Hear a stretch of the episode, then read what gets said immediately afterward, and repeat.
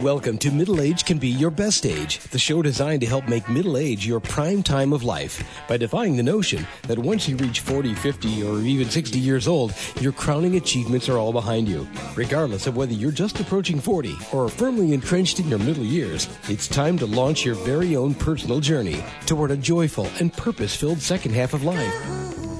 Each week, host Roy Richards, an expert on midlife renewal and author of A Midlife Challenge, Wake Up, will discuss the challenges common to middle age and help guide you to a brighter tomorrow. Now, here's Roy. Well, hello, and welcome to this week's edition of Middle Age Can Be Your Best Age. Well, general conditions are beginning to improve slightly, but all of us remain challenged by COVID 19 Despite the fact that the novel coronavirus remains very much among us, I hereby declare today's program a COVID 19 free zone. We're not going to talk about that at all today.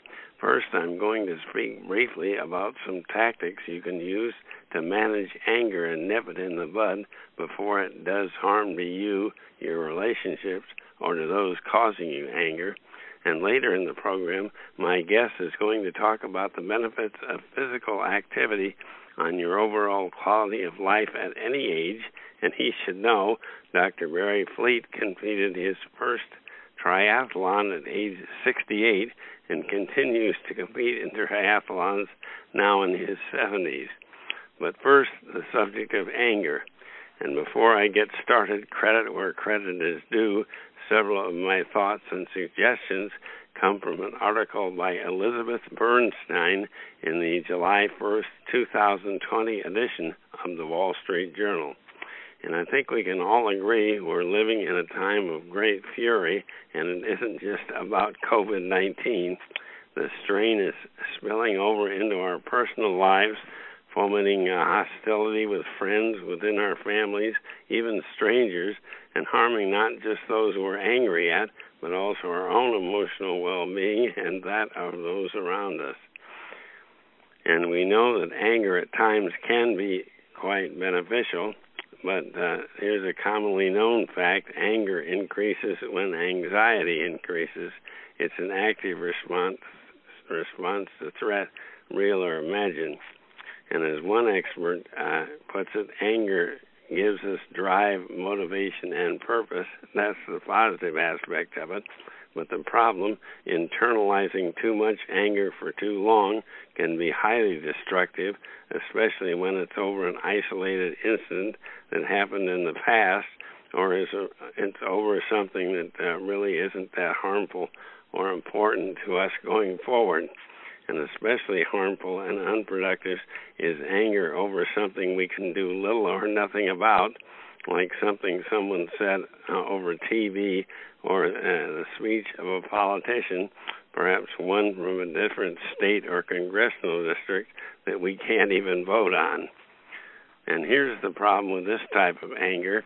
Research has shown that anger can diminish our ability to uh, understand and accept other folks' point of view, which obviously are just as important as our own. Angry people judge others more harshly than they judge themselves, and they share less with others than to have empathy with others' problems, and they don't have that, and it diminishes our ability to think strategically and broadly not to mention the harmful effects of sustained anger on ourselves. Anger can add to our stress and anxiety and help fuel strokes, heart attacks, even cancer. So, how uh, can you keep anger from consuming you? Well, many folks turn to exercise, meditation, or prayer, and if one or more of these work for you, turn to them whenever anger boils over a couple of other suggestions turn off the 24 7 news channels and turn on something fun or inspirational, or maybe uh, no TV at all. A second thought uh, try spending more time around individuals who build you up, make you feel good, and less around those who tear you and others down. A fellow anger, angry folks. One lady uh, espouses what she calls the hand scream.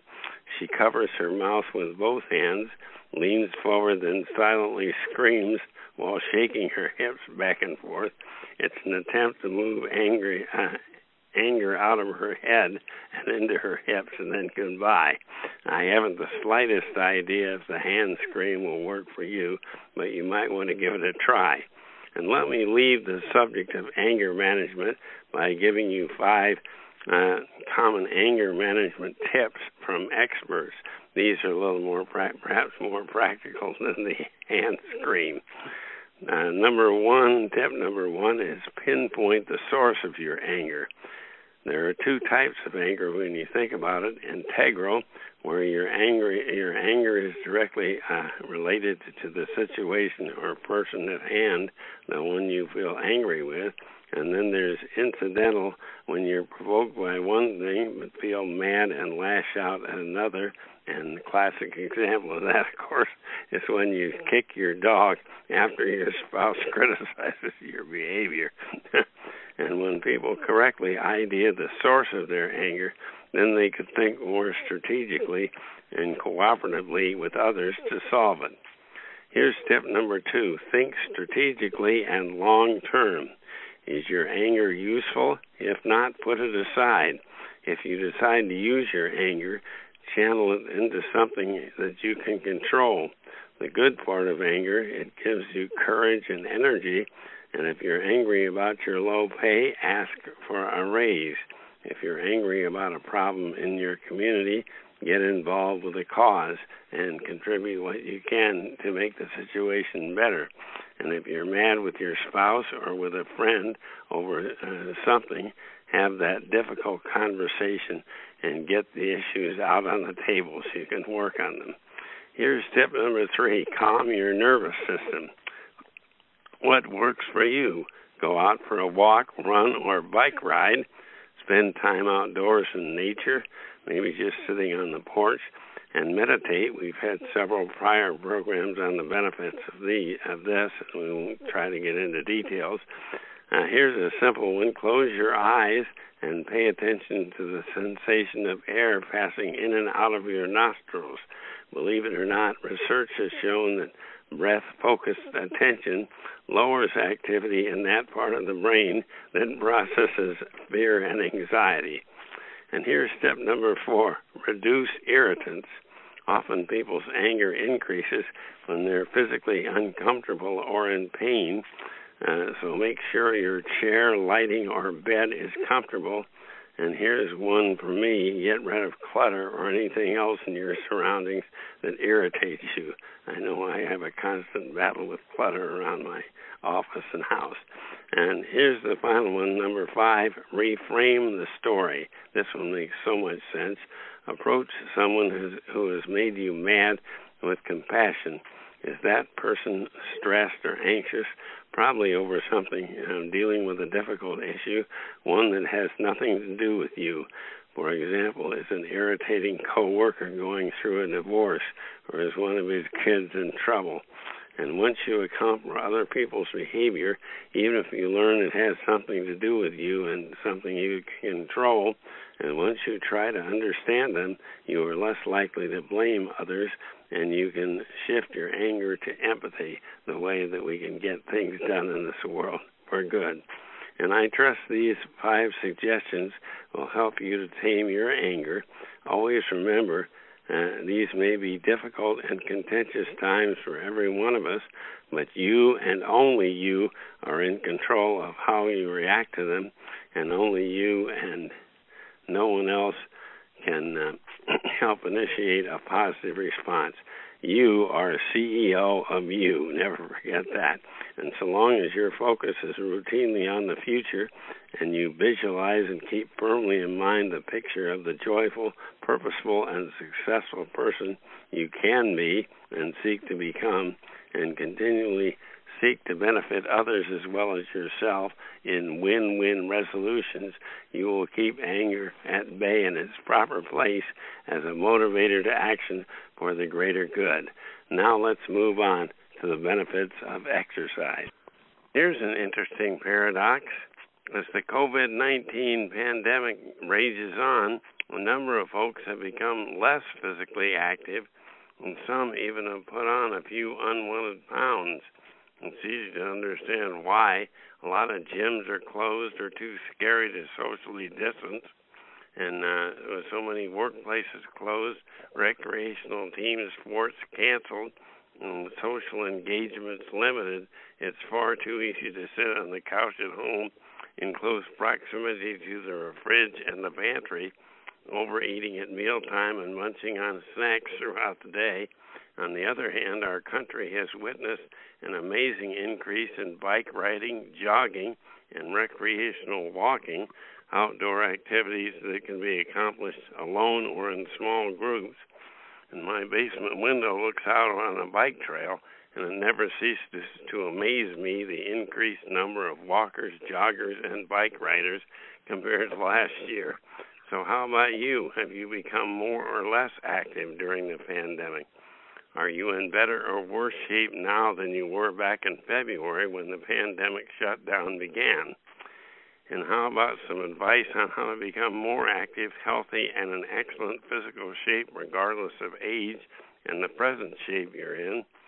And perhaps you've been a confirmed couch potato for the past 10 to 20 years or more, but nothing tells you that you can't begin right now to get in shape so long as you proceed sensibly and follow the advice of your physician and don't overdo it and have a heart attack your first time out.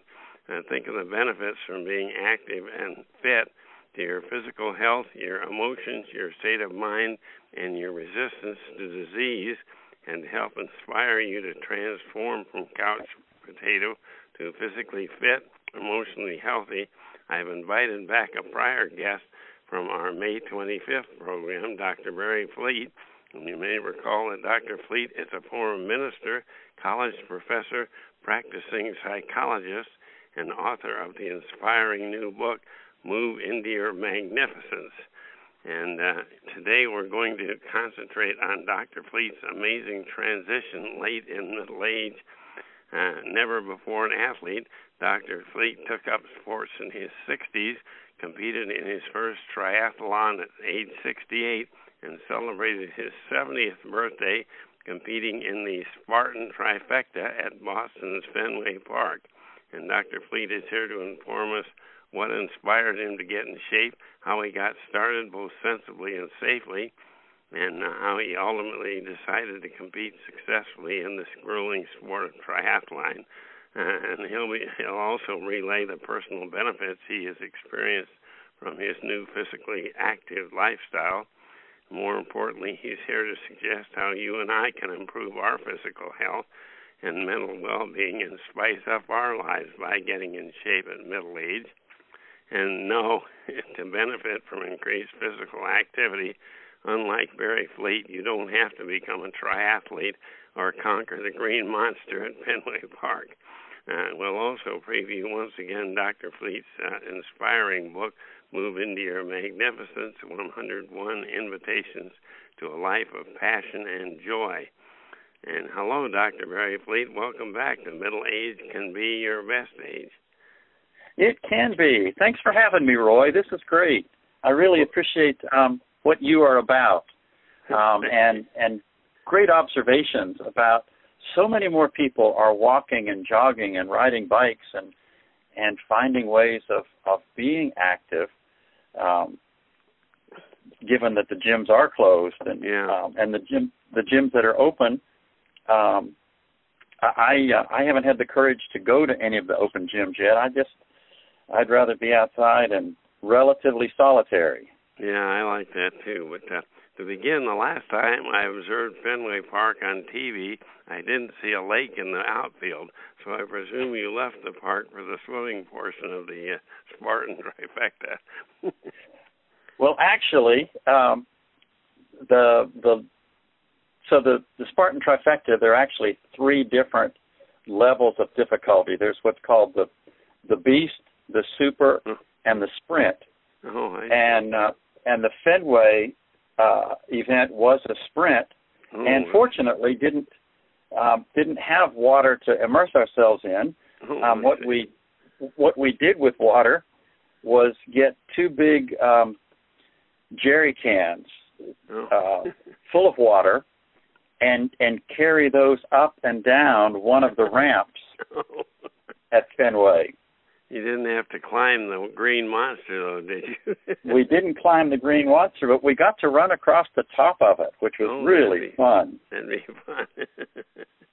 well, it sounds like a great sport, but uh, well, please take us back to the beginning. What event or events in your life first inspired you to not just get in shape, but ultimately become a triathlete? So, a couple of things. Um, one, I guess the primary one is I was in my my late 60s, um, semi-retired. Life was good, but life was good. That was that was kind of all there was to it. And Hmm. and one day I was uh, scrolling on Facebook, which is not an exercise I would prescribe, and came across an ad for a sprint triathlon. And Hmm. at that point, I didn't even know there was such a thing. All I knew about was the Hawaii Ironman, Yeah. and I had known about that for a long time and really admired the folks that could do that. yeah. I knew that was way beyond anything that I could uh, even contemplate. But when I started doing the research, I found out that there are, uh, like the Spartans, there are three levels of triathlons. There is Oh, is didn't know that. um, the Ironman, there's the Olympic, and there's the sprint. There's And the Iron Man, also called the Nutty Man. or woman, I yeah. women beat also. Uh, but when I when I looked at the sprint, it's it's about a half a mile of open water swimming, oh, I and I thought, well, I've got I know how to swim, and I've got a pair of swim trunks, and it's a it's a little over a 12 mile bike ride, and I thought, well, I've got a bicycle, yeah. and it's a five it's a 5k trail run, and I thought, well, I got sneakers, I can I can jog or at least walk it. This might be something I could do. Yeah, I, I could do those. I think if I had to. Uh, Sometimes so, on um, 5K. so I uh, I signed up for it. Um, I also had um, as I was the, the older I got, the heavier I got. Um, and and one day, my Welcome the son, club. Um, my son jokingly, partially, um, said, "Dad, um, you need liposuction with a shop vac," which was which was his way of gently pointing out to me that I was carrying around way more weight than I needed to be. Not really. So there was some- um, so there was some incentive to to um, lose some weight and get in shape. And then I saw this um, this ad, and uh, and I saw that it came with uh, you could also sign up and take courses oh, um, for for each of the three legs. The the people Yeah. that sponsored the, the triathlon also had uh, a swim clinic and a running clinic and a biking clinic. That's a good idea because you, you Um, just And in in retrospect, I'm really glad that I signed up for those um, because um, I had my first full scale panic attack ever in Hmm. my life during the swim clinic yeah. um, because I was I was in the water and I was thinking, what in the world am I thinking that I'm doing a competing in a triathlon? Yeah. And sometimes when you think about that, it's Yeah, it- counterproductive. it it literally overwhelmed me to the point of panic. The irony is there are two ironies in it. One is um, I was required to wear a, a wetsuit because Mhm. for insurance purposes and the temperature of the water. yeah. And when you're when you're wearing a swimming wetsuit, it's like wearing a giant floaty. Oh. And really. Putting you know, combining that with the fact that I was swimming in in the ocean salt water, Yeah. there is no way you can sink. Oh. um, which just points out how panic attacks are are often very irrational. yeah. Um, and the other funny part of that is, it just so happened that the tide was out, and had I thought about it, I could have actually stood up because the tide was out. Yeah, that's not quite so scary when you can stand up. Um, but when I uh, when I kind of dog paddled my way to where I knew I could stand up, yeah. and was was in the in the throes of a terrible panic attack, it had certainly Yeah. given me an appreciation for people that that um, experience those on a more regular basis. Yeah. The Well, woman, many, the woman running. do- no, no, I didn't mean to interrupt. Go ahead. No, I just wondered how much total time elapsed between the start of your exercising and entry into your first triathlon. Um, so I started training for it around the first of so about six months. Oh, well, that's pretty impressive. Um, so it really wasn't that bad. Yeah. Um, I, I I I was pretty dedicated, but I probably didn't put in more than an hour or so a day, five days Oh. a week. Now, where did you start from? Were you in fairly good shape before the uh, you started exercising, or uh, did you have Um, a long way to go? I, I was I was not in terrible shape, Yeah. but I was certainly not in good shape by any means. I was I was carrying oh probably twenty or twenty five extra pounds, and I um, had had not been working out on a regular basis. Yeah. How, uh, if at all, did you alter your diet and sleep habits once you began your exercise regimen?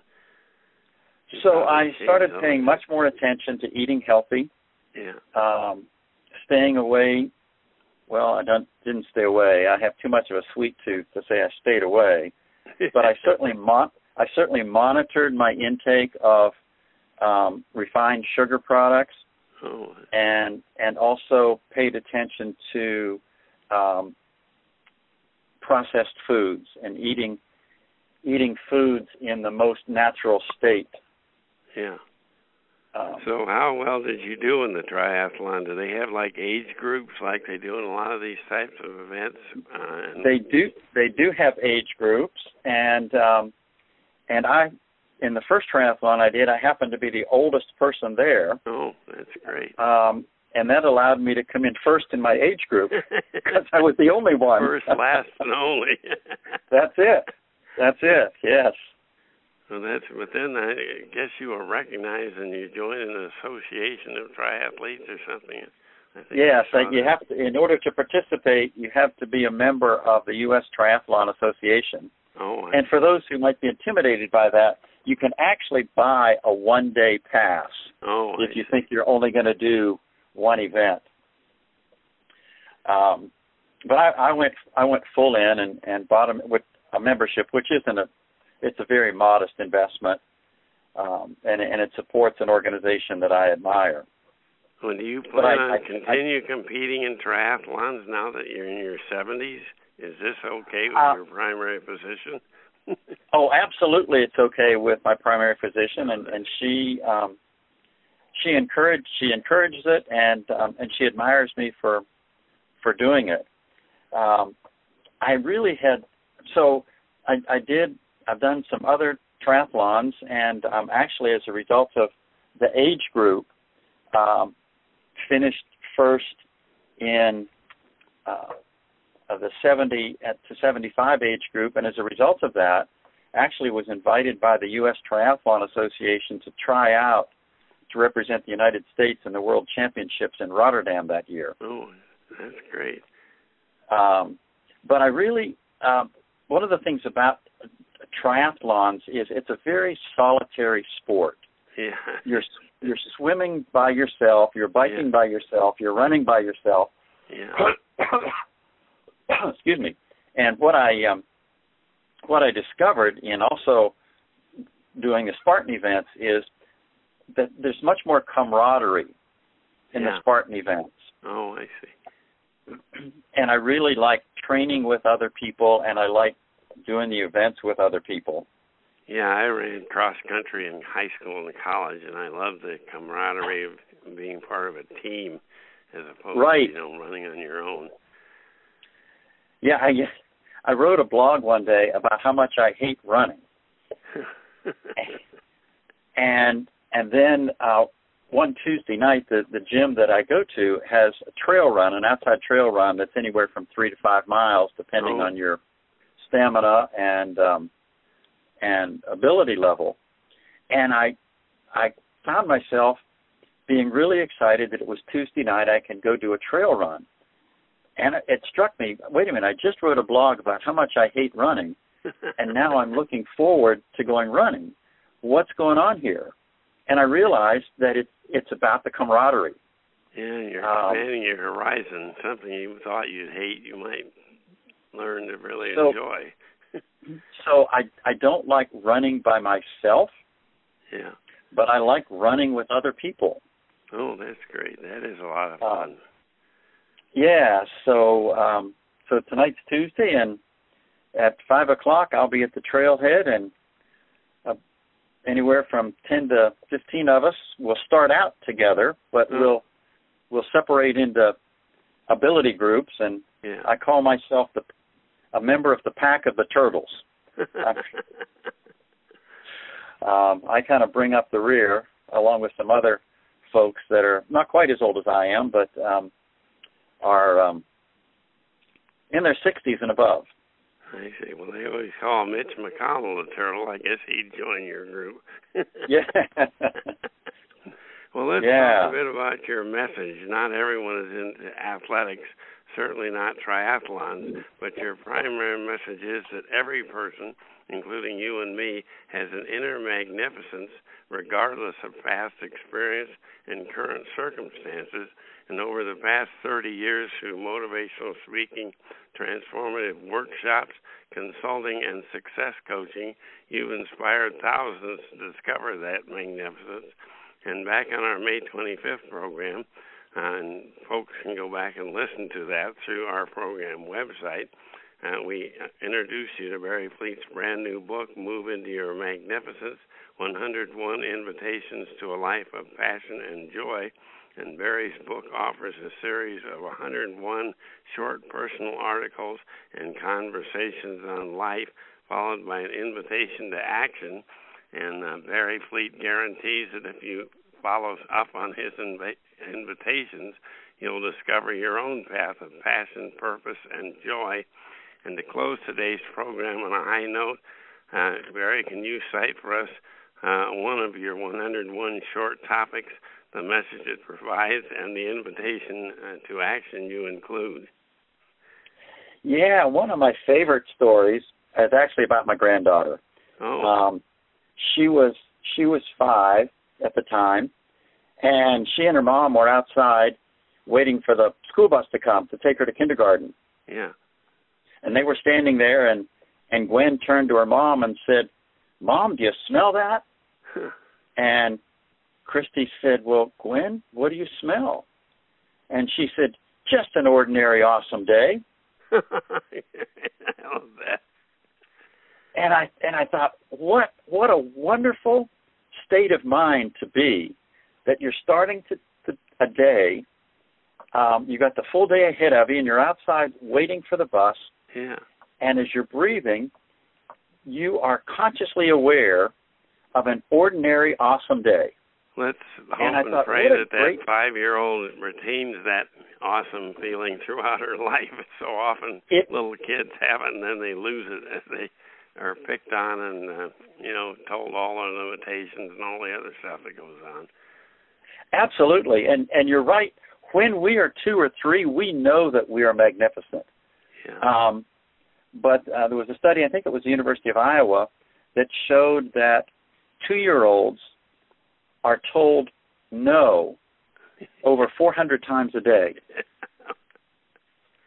And they're given positive affirmations about 12 times a day. Oh, great.